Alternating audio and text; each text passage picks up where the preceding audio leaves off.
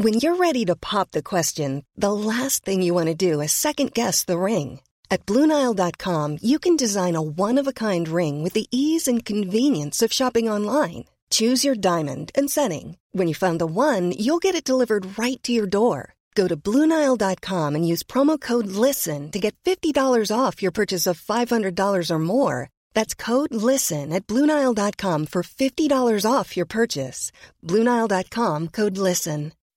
When you make decisions for your company, you look for the no brainers. If you have a lot of mailing to do, Stamps.com is the ultimate no brainer. Use the Stamps.com mobile app to mail everything you need to keep your business running with up to 89% off USPS and UPS. Make the same no brainer decision as over 1 million other businesses with Stamps.com. Use code PROGRAM for a special offer. That's Stamps.com code PROGRAM.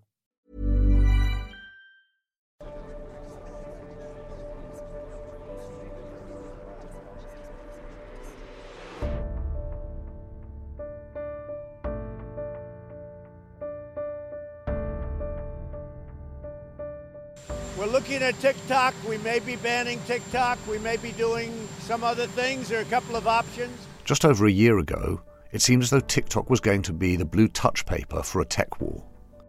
The US president at the time, Donald Trump, proposed banning it from the United States. The president says that when Americans download these apps, they're putting their privacy at risk. So now he is putting TikTok and WeChat on notice this morning, ramping up the pressure for these Chinese owned companies to sell these apps. It was then being sent into a forced sale, a fire sale.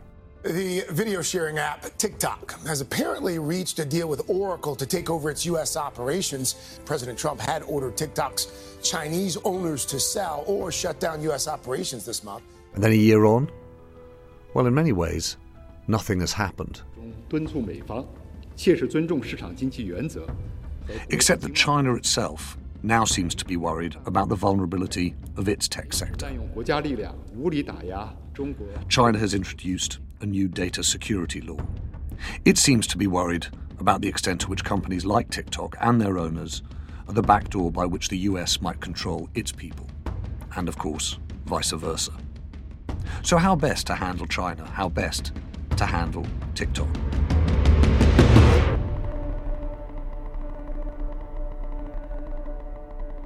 Hello, and welcome to The China Problem, a series of ThinkIns with me, James Harding. As with our first series, The Battle for Truth, where we try to make sense of what technology was doing to fact, trust, and democracy, we're trying once again to make sense of a defining argument of our times the China problem. How should the West handle Xi Jinping's China? Should it step towards the coming economic and scientific superpower of the 21st century? Or should it stand up to the militaristic authoritarianism of a modern Mao? It's a problem that's crept up on us, but it reaches everywhere technology, diplomacy, finance, energy, science, freedom of expression, peace and war. And it's about more than big power politics. As I hope you'll hear in the course of these podcasts, it's more human than that. It's about bullying and courage, suspicion and honesty, control and freedom. It's an argument about our rights as people, our hopes for society. And if it sounds as if I'm emotional about the China problem, it's because I am. I'm emotionally torn. My journalistic career, my professional upbringing, if you like, it happened in China and the US. I was a reporter in Shanghai in the late 1990s, in Washington at the start of the century, and I loved my time in both places. I have friendships in both places. And so I meet the reality that we see today with a certain degree of sadness. The idea that we're going to go back to a world in which China and the US are in a standoff, and we're all drawn into it, it feels depressing and also frightening to me. I fear the world is going to be more precarious as a result. But that said, I'm worried too about wishful thinking.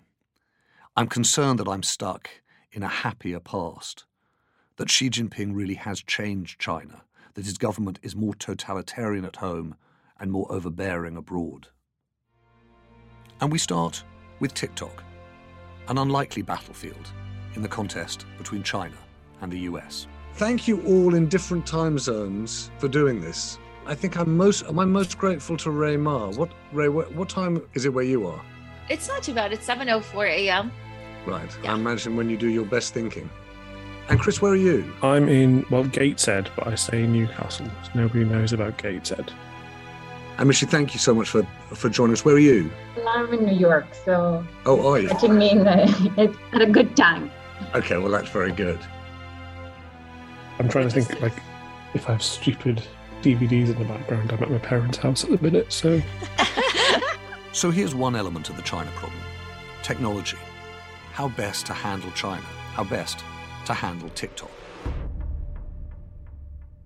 In the technology great game, TikTok is not the only battlefront. AI, Huawei, there are plenty of others. But TikTok seems to have been the most public, and in many ways, the most bizarre. Because on the face of it, who cares? Long story short, a group of people on TikTok are making a Ratatouille musical, and they Who cares what celebrity videos you download? Who cares what lip syncing videos you upload? But as you'll hear, TikTok matters. It's exposed the justified paranoia of governments, both East and West, over the information and power that increasingly sits beyond their control. My guests, joining me from around the world, and in fact from Gateshead, are Chris Stokel Walker. He's the author of TikTok Boom, China's dynamite app and the superpower race for social media. Rui Ma, she's a China tech analyst and the founder of Tech Buzz China. And Mishi Choudhary, who's a technology lawyer based in New York, and she's also the founder of the Software Freedom Law Center.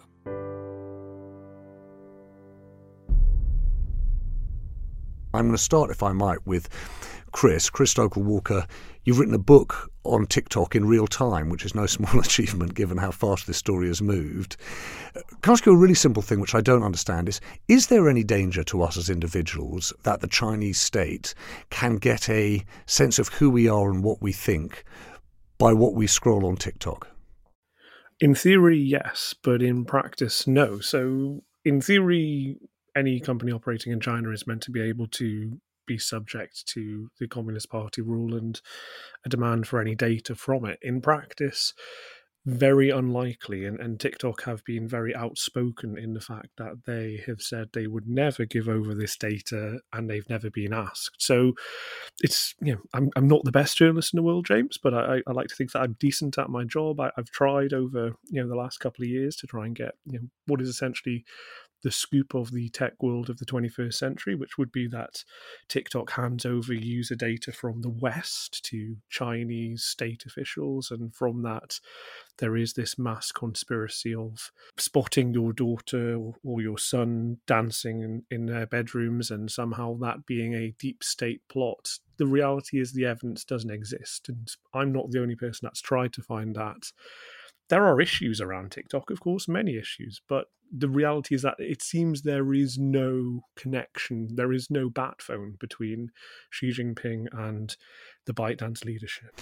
And is there something that sits in between full scale TikTok surveillance, i.e., the capacity to watch an individual and watch what they're watching, and if you like, oversight of anonymized data that could give you on a at a mass level a reading on social behavior in the United States that itself might be quite useful to China.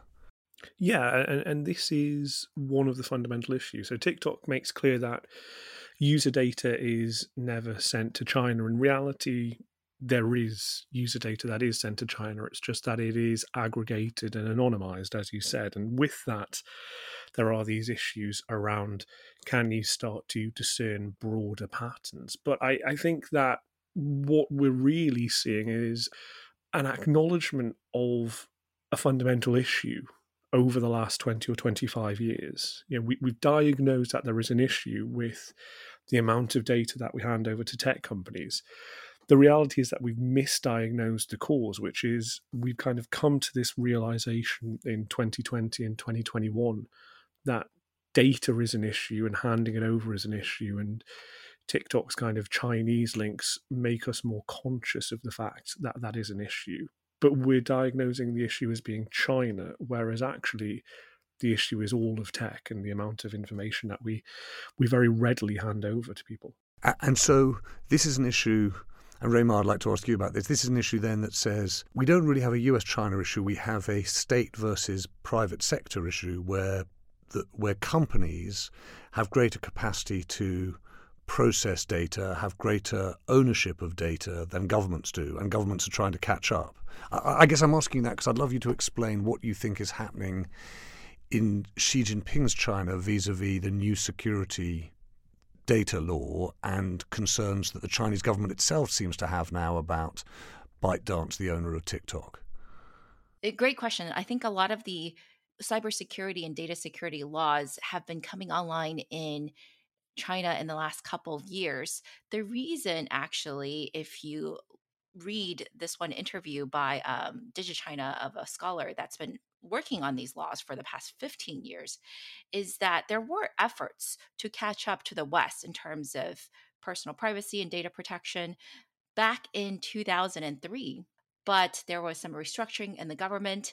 And if you really think about it, this was not a priority for the government for a long time because tech penetration simply wasn't very high. It was really in the last decade that you have these Chinese big tech giants you know, really penetrating into the daily lives of the billion citizens that live there. So it's really come to a head in the last five years.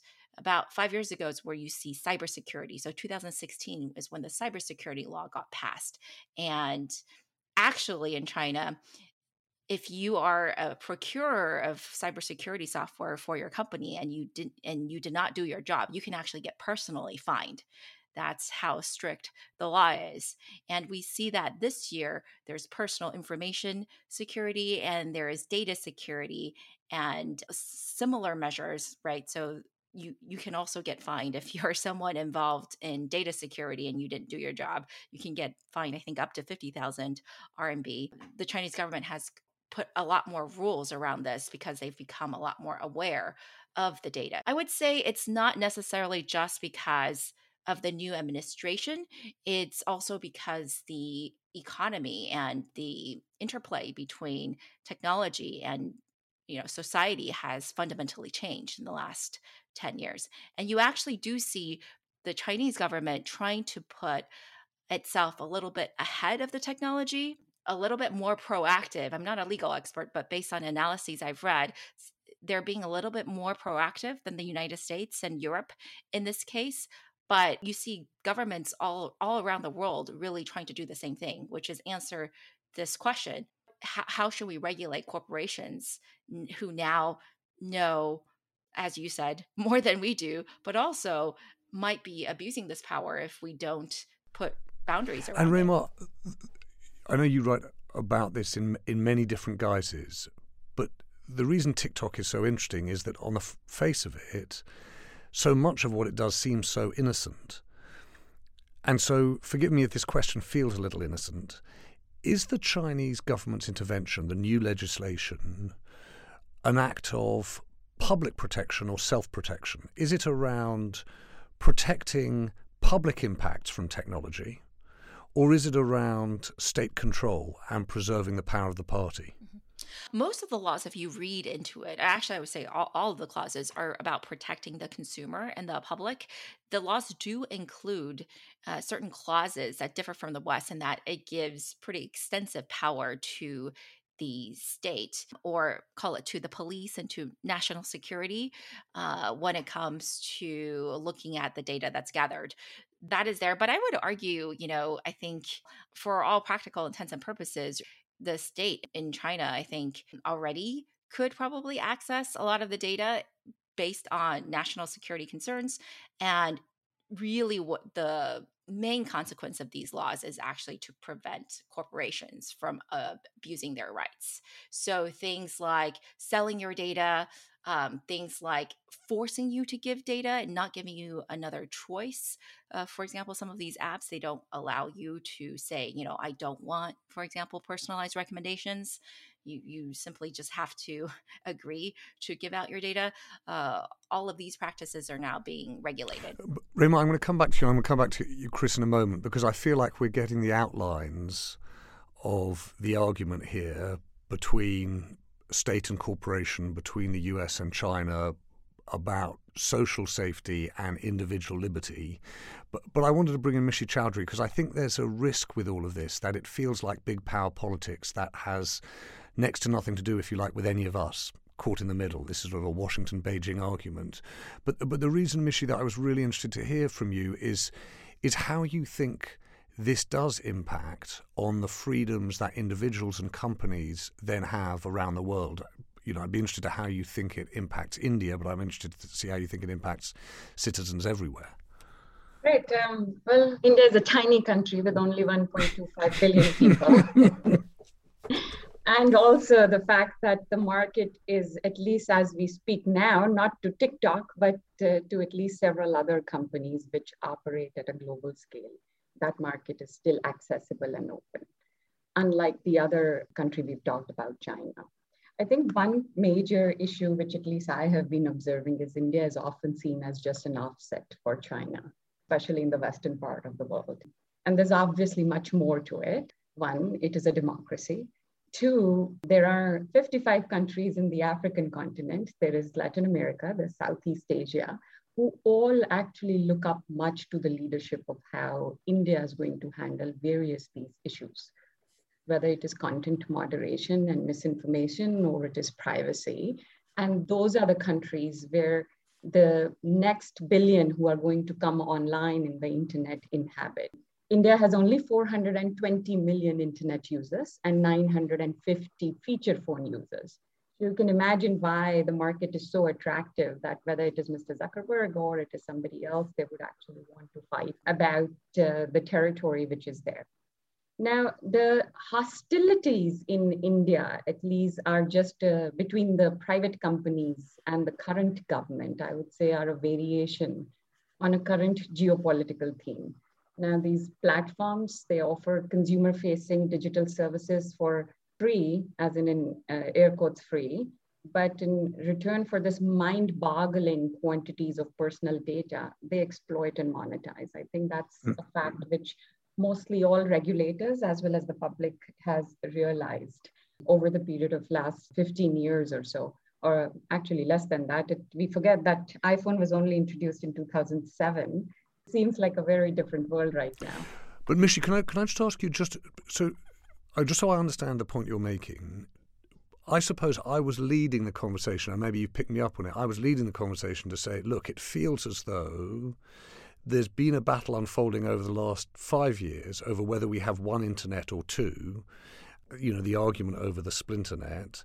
Are you saying actually, much more realistically, we're going to have several internets where, if you like, large markets set terms for themselves and adjacent markets, and that means the US may set a set of terms, China may set a set of terms, India will, certain other continental economies might do the same. Is that the world you think we're headed towards? We're already in that world, is what I would say. The splinter net exists now. It has traditionally been understood as US platform companies, the Europeans uh, who don't have any companies, but they have great regulation, uh, and then are the uh, economies which do not have the usual democratic values, such as the Chinese, the Iranians, or, uh, or the Russians, from that matter, who have very different way of operating in the internet. And this, the fourth pillar is India, which is at least giving us a semblance of what the various other parts of the world are looking. We are already in the splinternet.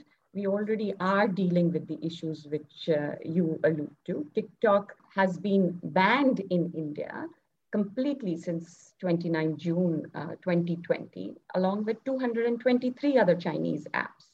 Hmm. And uh, that was done when the border skirmishes between India and China started. And that also tells you the big part these apps and the access to these kind of technologies play in the geopolitics of the world. You have a border dispute, but the apps are taken down in retaliation and are not allowed access to those large markets. And I just wanted to ask you about that. Uh, and Chris, I was going to ask you to sort of see what you thought about the Trump ban in this context. Is I suppose it's often sold to us as users of software that the interventions of our government are in our own best individual interests. But when you take the example of Modi's ban on TikTok and many of those other apps you mentioned, it was certainly portrayed here as that was a retaliatory act. It wasn't about consumer protection, it was about power politics between India and China. In the US, Trump's ban, again, was portrayed as consumer protection, but many people felt this was the weaponization of the tech sector. So, Mishi, if I can ask you first, and I'll come to you on this, Chris, what do you think is driving these divisions, these new walls that are being erected around different parts of our social media market? Well, um, there may be some distinctive features to be observed in either India's case or in the United States case, but I think the similarities across the countries are much more important as uh, the governments pretend ostensibly to say we are only doing it for consumer welfare. And the companies are also, when it suits them, they're always saying we're talking about our user. But I think the most important similarity is that these are territorial struggles between governments and platforms, and the loser is always the user, that is the people.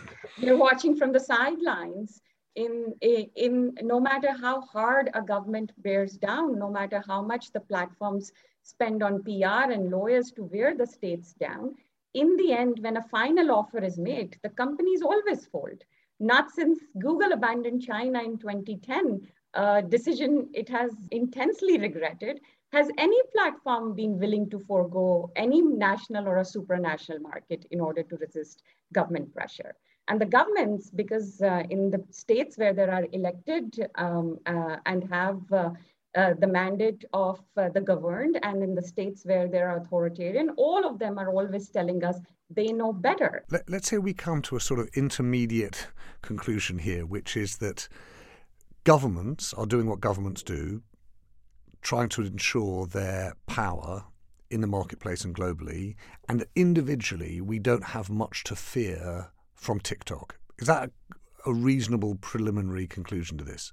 Yeah, th- there is no evidence at the minute, but Mishi is exactly right in that we do significantly lose out as users when TikTok or any other app becomes a kind of, to use their own phrasing, political football. When conversations around the India ban were taking place last summer when Australia was starting to crack down on on TikTok again because of kind of the geopolitical issues between China and Australia there when the European Union was looking at this and when the UK Parliament was bringing TikTok in front of it the phrase that they used every time was TikTok is a political football and you can kind of see why because there is a soft power element and then there is an e-commerce element these are the platforms on which we transact all of our business. They are where we hold our conversations. These are public forums where we have everyday lives now. And so, if you want control of that, which any country, any massive superpower worth their salt would, then suddenly you want to be in charge of that. And I think part of the thing that I get to in, in the book is that this is a more fundamental issue than just one app. TikTok is, if you think of it either charitably or not, a, a Trojan horse almost for a new type of internet in the West, um, a one based on a different model and a one where maybe societal norms around data and things like that borrow more from a Chinese model. So, sorry, just I'm just going to interrupt you for a second. Can you explain that Trojan horse point? Because I don't really understand. What do you mean an app which is a new model for the internet? So TikTok is the first app basically that we use ubiquitously that is not based within a small parcel of land on the west coast of the United States. So Silicon Valley has generally for users in the West been the source of information and the apps and services that we use, whether it's Facebook or Twitter or Instagram or Uber or any of these things, we've all had a very cozy Silicon Valley, West Coast libertarian ideal of what tech is, I think. And as a European, you know, I, I kind of find that really interesting. And Mishi was talking about this before. Europe doesn't have these services yet. Traditionally, in the entire history of the internet so far, we have been takers of Silicon Valley tech and Silicon Valley norms. What we're seeing with TikTok is the first major global platform to actually be based outside of that geographical area and to come from a different cultural background. You know, if you think about it, the idea of like a West Coast Silicon Valley tech bro and a kind of Chinese tech entrepreneur is often quite different. And there is a complication in this, in that ByteDance's uh, CEO well, outgoing CEO is very much inspired by sort of Western ideals, Western business ideals. Tell us a little bit more about TikTok then, Chris, because I suppose what you're describing there intrigues me, i.e., that TikTok, if you like, has a cultural hinterland that's fundamentally different from all of the global apps that we're used to. But how does that cultural hinterland, even that political hinterland, impact the way in which TikTok actually works and the way in which it might impact me as an individual user? So, the idea that TikTok has been born essentially from a different model of control. So, you can look even to the idea of content moderation when things are taken down off apps or services or websites because they are seen to infringe the terms of service. TikTok has a sister app in China called Douyin, which has a very kind of interventionist, some might say censorious content moderation policy. And because TikTok is essentially Douyin but mapped out and then localized at a, a, delay, you have the germ of that Chinese origin still in the core of that app, no matter how much you try and localize a service to either the West or to Russia, to the US, to wherever. And TikTok, for their part, also admit this. And in a, you know, a, a DCMS hearing last year, they admitted that their content moderation policy in the past was too connected to its original Chinese origins. The, the, ghosts, I guess, of this Chinese backing were still within the system there. And they have worked to their credit to try and change that and adapt that. But but what I mean by this is that TikTok is the first example of a Chinese app that has gone really global and had success. Others have tried and not necessarily got to this level. It's interesting to wonder whether or not there are other apps kind of coming around the corner or other companies that are thinking, well, maybe this is the time that we go out and we try and make that play for international domination. And with that, do you get other elements of kind of cultural ghosts that are still in the machine that that very gently nudge you to a different world. I mean, you see this already. Live streaming, for instance, and e-commerce are two of the things that um, TikTok is is really well known for, and they're two of the things that China has had for a long time in advance of the West. And so, you know, the fact that we are all spending more time watching people eat, watching people drink, watching people sleep as they do this live on the internet, that's normal elsewhere. And so if you're having those sorts of small nudges towards a different type of life, it, you have to wonder whether or not there are more fundamental shifts. And I think that's possibly what the the kind of more corpulent, vein popping uh, right wing politicians of the West are a little bit worried about.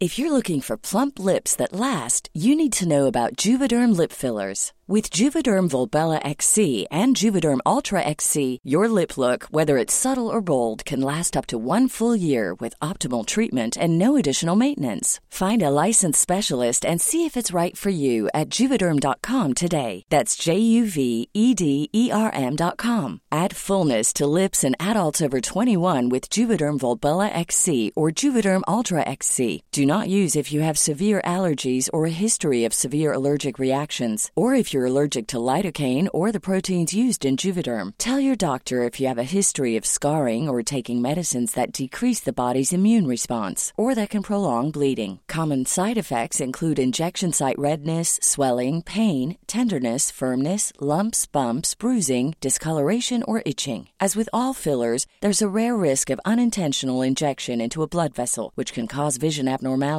blindness, stroke, temporary scabs, or scarring. For full important safety information, visit juvederm.com. This Mother's Day, celebrate the extraordinary women in your life with a heartfelt gift from Blue Nile. Whether it's for your mom, a mother figure, or yourself as a mom, find that perfect piece to express your love and appreciation. Explore Blue Nile's exquisite pearls and mesmerizing gemstones that she's sure to love. Enjoy fast shipping options like guaranteed free shipping and returns. Make this Mother's Day unforgettable with a piece from Blue Nile. Right now, get up to 50% off at BlueNile.com. That's Bluenile.com. Treat mom to healthy, glowing skin with Osea's limited edition skincare sets. Osea has been making clean, seaweed infused products for nearly 30 years. Their Golden Glow body set includes three clinically proven bestsellers for smooth, glowing skin, while the Glow and Go facial set provides spa level results at home. Both sets come in giftable boxes with savings up to $48 and free shipping for a limited time. For 10% off your first order site wide, go to OSEAMalibu.com and use code MOM.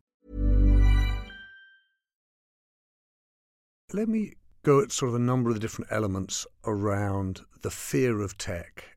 I wanted to ask Rui Ma and, Mishi Choudhary, just to follow up on what Chris was saying. Rui Ma, can I start with asking what a question which may feel a little bit like wishful thinking? Presumably, you've been at the heart of the argument you're seeing on the West Coast, which is that, that modern tech platforms, social media, have become a digital free for all. There's not nearly enough content moderation. In fact, what we want to get towards is an internet that is more human and responsibly managed. And you're seeing, you know, the likes of Mark Zuckerberg make the case for regulation. Is it silly to suggest that what China is talking about in an internet that is more closely managed, where the owners of platforms are more directly responsible, is exactly what many people in the West, Republicans and Democrats, are asking of their own internet platforms a more responsibly managed social media. Uh, I, I think you could say that. I see what you're getting to. Um, it, it, it does seem a little silly that both sides kind of want the same oversight, but I would say the ends are still very different, right? So in China, of course, you have this additional element of political censorship, right? So, for example, I was just reading the study came out of the party's youth league on how young people were using the internet in China. And one of the things they had was this list of inappropriate content. And of course, within that list are not things you would see in the West as being inappropriate. For example, things that insult the Chinese culture. I don't think, you know, living in the US, that if you were insulting American culture, that content would be banned or censored but it would be in china so so i would say the elements are different but i, I don't disagree with you that this uh, idea that content could be better managed on the internet does exist definitely here in the US. Is, is that what you think, Mishi? Is that everyone is arguing about how you manage the internet, but there are fundamental cultural differences in terms of what you're managing it for? I would say that uh, people have now at least started to say that the the American First Amendment kind of values, which um, the entire world was just forced to accept, are no longer the default values of the internet. And to some people who lived in suppressive regimes where their own laws or their own platforms were not offering them the opportunity to speak or access information, this was a very welcoming thing. But not to forget that this all comes at the price of surveillance capitalism. So, as much as Americans want us to believe they're all for all great values laid out in their constitution, and everyone else is just authoritarian, there's always a big part money plays. Mr. Zuckerberg's uh, claim that, oh, we need regulation is mostly to say that uh, recognizing the fact that uh, the circumstances have changed and he wants to now preempt and say okay i want to have a hand in these regulations and perhaps uh, draw a distinction how my products are treated from other products so i won't say this is sudden realization of saying oh yeah this is great they know that regulators are going to pay attention once the 2016 US elections, the presidential elections happened, everybody understood what misinformation meant, what weaponization of social media uh, meant, when the rest of the world had been screaming for past 10 years. And Mishi, can I just, the thing that you said right at the top there, which was, you know, the First Amendment values of the United States are no longer necessarily the presiding values of the internet, but a move towards greater control on the internet has got to be offset by the price of surveillance capitalism in a freer marketplace, right? All of that makes some sense to me. If you like, the Chinese might say, look, our priority is what we might call a healthy society. And the US or the West might say, actually, we prize above that individual freedom, healthy society, individual freedom. And then the knock on of that is that in China, you see a greater willingness to have state surveillance, and in the US, you'd see a greater acceptance of surveillance capitalism. These are a kind of weighing up of who owns the power, who has the control between government and corporation. If that's a fair kind of caricature of what you said, précis of what you said, I just want to go back to your original or initial point about India and India being a fourth pillar that's different from China, different from the US, different from Europe. Where does India sit in that trade off? I wish I had uh, uh, the ability to say, well, India is giving you an alternative in terms of leadership. And look at us. This is how we have done it, and all of you should follow that model. That is what I wanted to, in the middle of the decade for it to be possible to say. Your India is a democracy. The tech talent it has is unparalleled in a lot of ways. A lot of um, great tech talent has uh, been there. But I will say the democratic and the government realities in India have changed in the past seven years. I also say that there is a lot of China envy in India, at least in the current administration. And the homegrown uh, market in India has um, uh, at least tried to have some sway of the current regulation to say, look at the Chinese, they have uh, limited their markets to only their own homegrown companies. Why can't you, government of India, be that protectionist? And uh, that's why we saw that there are alternatives now to Twitter, to TikTok, etc., which have emerged because India actually missed the bus on such product. Um, as Chris was earlier saying, to have a global product which could rival an Instagram or a Facebook or a Twitter. When India missed the bus, this is what they thought that we have some Chinese envy. But the problem in India is a small thing called the Constitution of India and the democratic regime, which means you will have to follow certain values. You can't have everything your way. And India does want to be a part of the US trade economy when you want, want to be part of the US trade economy, you can't say, okay, you, uh, half of the companies are not allowed. So I think what uh, India's experiments in the last three to four years show that it has actually lost the vision of its own leadership role it acquires in, uh, in the world it's not providing what is expected of a country of that might, power, as well as the democratic value. It, it could have, and it was saying uh, in terms of saying that, okay, we will offer products which are privacy respecting from both ends. And here it is for the user that uh, what the user needs without all the various bells and whistles which others offer, but they come with a, a, great serving of surveillance on the side, whether for the benefit of private players or the government players, depend on American or Chinese it could have done that. And there is still at least a big push in terms of open source development in India that that should be where we should be going. Decentralization is where we should be headed.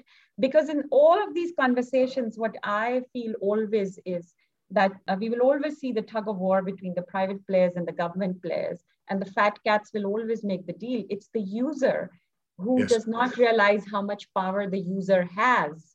I, I would love to follow up on that too, because I I'd love to think that's true. I hope that's true. I'm not entirely sure, Mishi, but we're gonna, we'll hold that for another conversation because I want to just uh, address something else, which is let's say that we take Mishi's kind of observation as fact, right? It's not that the splinter net is coming. It's not that it's inevitable. It's not that it should be feared. It's just here. It's here already. And the question I've got is how precarious is the world at a time when 20, 30 years ago, we saw the dawn of the internet and thought this was going to be a unifying technology. We were going to all be operating on a level playing field. We're going to be having a level of global real time connectivity.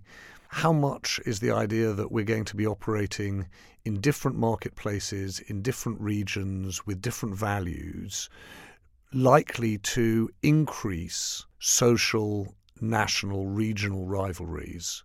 How much is the case that that competition between those different blocks is going to encourage innovation and new ideas? Rui Ma, what do you think about the splinter net as, in simple terms, good thing, bad thing? Um, I would also, yeah, agree that at least some version of the splinter net is here and it's probably being accelerated. I'm not sure that I see it as a bad thing because the way I would define it is that in the past, right, US, specifically Silicon Valley tech companies have really dominated and have been everywhere in the world and have great global influence. But now we're seeing companies from China, and I'm sure very soon companies from India that are going to be globally competitive and they're going to offer alternative visions of you know product and maybe as chris said uh, on the philosophical level of uh, you know quote unquote values should be i think that's overall good for the innovation landscape you know as we see with tiktok right tiktok really came out of i would say a hybrid of looking at chinese products and the chinese uh, innovation landscape and then looking at another Chinese company that was actually specifically catering to the West called Musical.ly.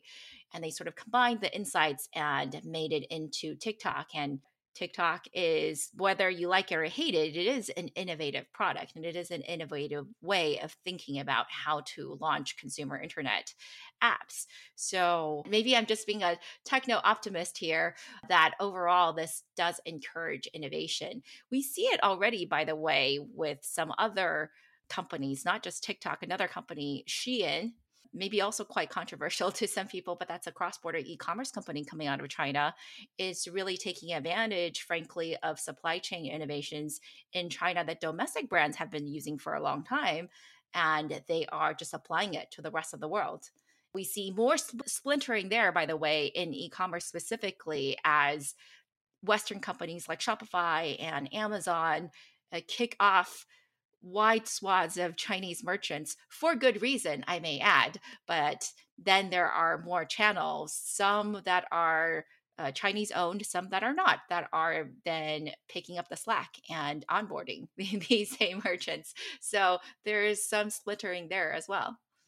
Do you agree with that, Chris? Do you think that we're going to find ourselves at the end of the 2020s thinking, wow, the regional or even continental competition in technologies accelerated innovation and ultimately enhanced the user experience as a result?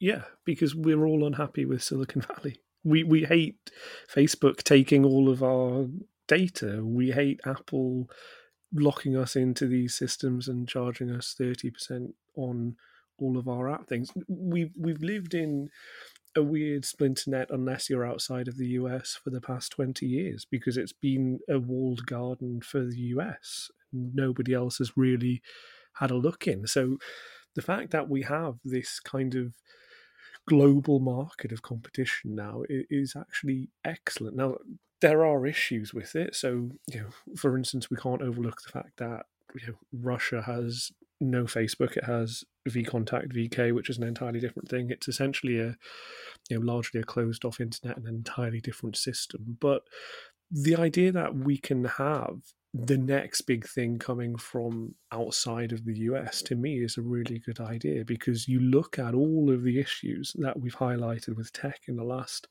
five or ten years the fact that algorithms oppress non white people and don't recognize non-white faces. The fact that if you search Asians on Google, you get served basically stereotypical things from porn or things like that. We're going to have a more diverse internet and a more diverse tech system that actually looks like the world that it represents because Silicon Valley hasn't really cut it for a long time. And you know, Rui's a, a tech optimist. I'm a I'm a tech skeptic, tech reporter, and you know, I often think that journalists' job and others is to keep these platforms honest when it shouldn't be our job. The platform should be doing it themselves. So if we have a more diverse system, then I'm, I'm. As, as you're talking, I'm watching Rui Ma sort of suppressing, not even actually suppressing a laugh, just actually laughing. And me, I've got a wide smile on my face because I love the way this conversation has gone. In that I sort of went in to say, how do you understand great power politics? And as things stand, at least where we're ending up here, Chris, Xi Jinping's China, the People's Republic of China, Communist Party dominated China, is the is the is the little guy standing up to you know monopoly power on the west coast. It's the one that's making the case for market competition and uh, you know free market challenges. Um, uh, uh, do you do you do you do you think there's something to that? And I like the interesting characterization for a person who does like actual competition and free market. This would be great, but I, I'm also a realist pragmatist uh, who knows that uh, backdoors come with a price. And to me, the right. cost of using an app, the price, the experience, or what I get out of it is also what I am giving in return.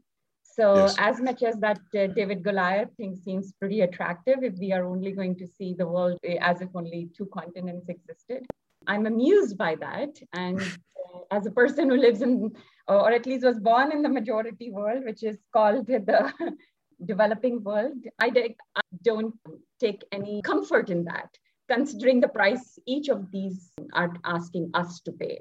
I am mostly as a technologist, I'm much more about decentralization and free and open source software. I think that uh, people tend to forget that 70% of the infrastructure, which un- is undergirding the current internet infrastructure, also has been developed by free and open source uh, software developers who are all around the world and who are uh, much more committed to the values, uh, which are not the Microsoft proprietary values or the Chinese government uh, is acceptable in certain ways kind of values. That's why, as much as I am attracted to uh, much more wider democratic principles, and I would I would have hoped that India had done something. I also think that all across the world, the citizens or the users themselves uh, need to have an independent seat at the table because their primary rights are being bargained over by state and platform. And that's why I want to go a little further up and saying that, yeah, these are all the games which are being played. If you zoom out, there is much more to that. And I uh, still believe in the power of the nerds uniting and then defeating. All right, well, that's a good, uh, a, a, global Nerds United uh, note is the right one to, to end on. So I just want to say thank you very much. I'm getting somewhere here. I think you could tell from my tone of voice, we ended up in a place that I hadn't predicted at all. The first thought was this it's not an individual security issue, really. Some people may claim to be using state power in defense of our individual liberties here, but there's not really a risk of personal surveillance. There may, of course, be issues, questions about the use of anonymized data, but again, it's quite a leap from that to say there's a national security risk. So, if it isn't about personal safety or necessarily about national security, what is this about? It struck me that it's much more about the imbalance of power between governments, even governments the size of China and the US, and those big tech corporations. It's what you might call the geopolitics of paranoia. Both Beijing and Washington are thinking to themselves, we don't have enough control, enough capability, enough understanding of these technologies to allow other countries and their companies to operate freely in our markets. And that, I suppose, leads me to the second point not one about tech or security, but about values. The harmonious society versus America's freedoms enshrined in the First Amendment. The interests of, quote unquote, the people versus the liberty of the individual. The surveillance state versus surveillance capitalism. What we're fundamentally dealing with here in a conversation about TikTok is this big argument about values. But the point on technology is that there really is something that can be done about it. When you stand back what I like most is this idea that citizens could, citizens should, have a seat at the table. Because in the argument between states versus platforms, people are bargaining over our interests. And that gets to a third point. The kind of walled gardens that we're seeing, this continental drift, the splinternet, a Chinese internet versus a US one versus potentially an Indian one, many other internets growing up around the world, well, as much as you might like the idea that this regional competition is going to lead to greater innovation, innovation that will benefit all of us consumers, I find myself worrying about it. Worrying about us talking to ourselves, worrying about the Chinese community, the US community, the European one, the Indian one, these continental communities creating a culture online that's self sufficient, but not integrated with each other, not integrated with the world. Introspective, not interdependent. And it's surely the case that that splinter net, as well as encouraging competition, more likely encourages a kind of digital nationalism, a kind of online echo chamber, a world that is more prone to hostilities that spill from the digital to the real.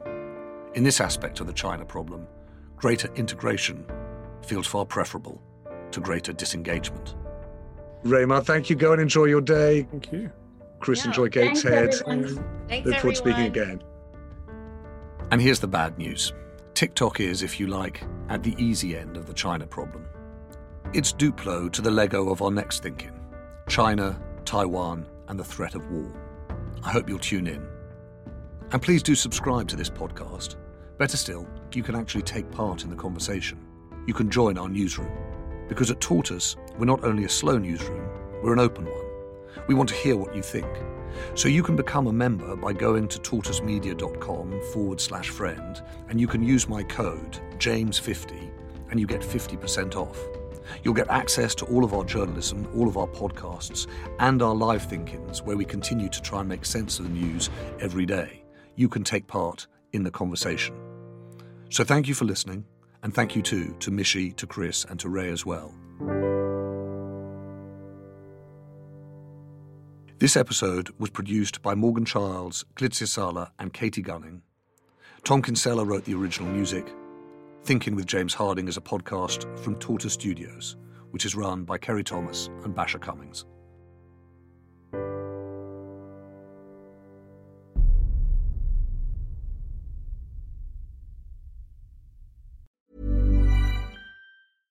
Flexibility is great. That's why there's yoga. Flexibility for your insurance coverage is great too. That's why there's United Healthcare Insurance Plans. Underwritten by Golden Rule Insurance Company, United Healthcare Insurance Plans offer flexible, budget friendly coverage for medical, vision, dental, and more. One of these plans may be right for you if you're, say, between jobs, coming off your parents' plan, turning a side hustle into a full hustle, or even missed open enrollment. Want more flexibility? Find out more about United Healthcare Insurance Plans at uhone.com. Imagine the softest sheets you've ever felt. Now imagine them getting even softer over time. That's what you'll feel with Boll and Branch's organic cotton sheets. In a recent customer survey, 96% replied that Boll and Branch sheets get softer with every wash. Start getting your best night's sleep in these sheets that get softer and softer for years to come. Try their sheets with a 30-night guarantee. Plus, get 15% off your first order at bollandbranch.com. Code BUTTERY. Exclusions apply. See site for details. Planning for your next trip? Elevate your travel style with Quince. Quince has all the jet setting essentials you'll want for your next getaway, like European linen, premium luggage options, buttery soft Italian leather bags, and so much more. And is all priced at 50 to 80% less than similar brands. Plus, Quince only works with factories that use safe and ethical manufacturing practices. Pack your bags with high-quality essentials you'll be wearing for vacations to come with Quince. Go to quince.com slash pack for free shipping and 365-day returns.